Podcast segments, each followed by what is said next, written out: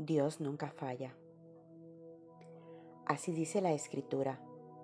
Todo el que confíe en Él no será jamás defraudado. Romanos 10:11. ¿Por qué las Escrituras hacen tanto énfasis en la confianza en Dios?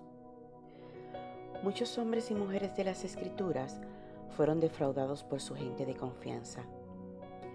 Abraham negó a Sara cuando sintió que su vida peligraba.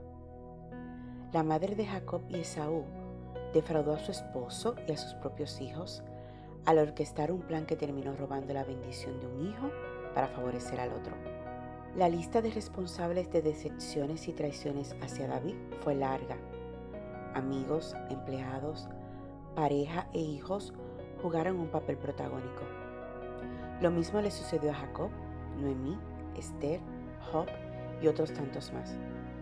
Jesús no fue la excepción. Su propio equipo de íntimos se encargó de fallarle. Quizás tú también tienes una historia que contar.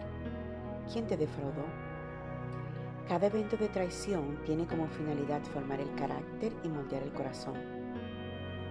Por esto, debes estar preparado para esa estocada de la vida, posiblemente proveniente del círculo de íntimos. Sin embargo, Dios nunca te fallará y por esto tu confianza absoluta debe estar en Él. Su gracia, amor y misericordia siempre serán el motor de su favor sobre tu vida.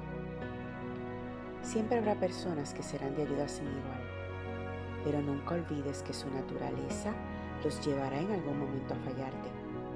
Aún así, debes darle una oportunidad, sin olvidar que Dios es el único que nunca falló, nunca falla y nunca te fallará. Recibe bendiciones abundantes en este día. Esta es tu reflexión de Susurro Celestial, una guía devocional diaria para fortalecer tu vida. Síguenos en las redes sociales Facebook, Instagram y Twitter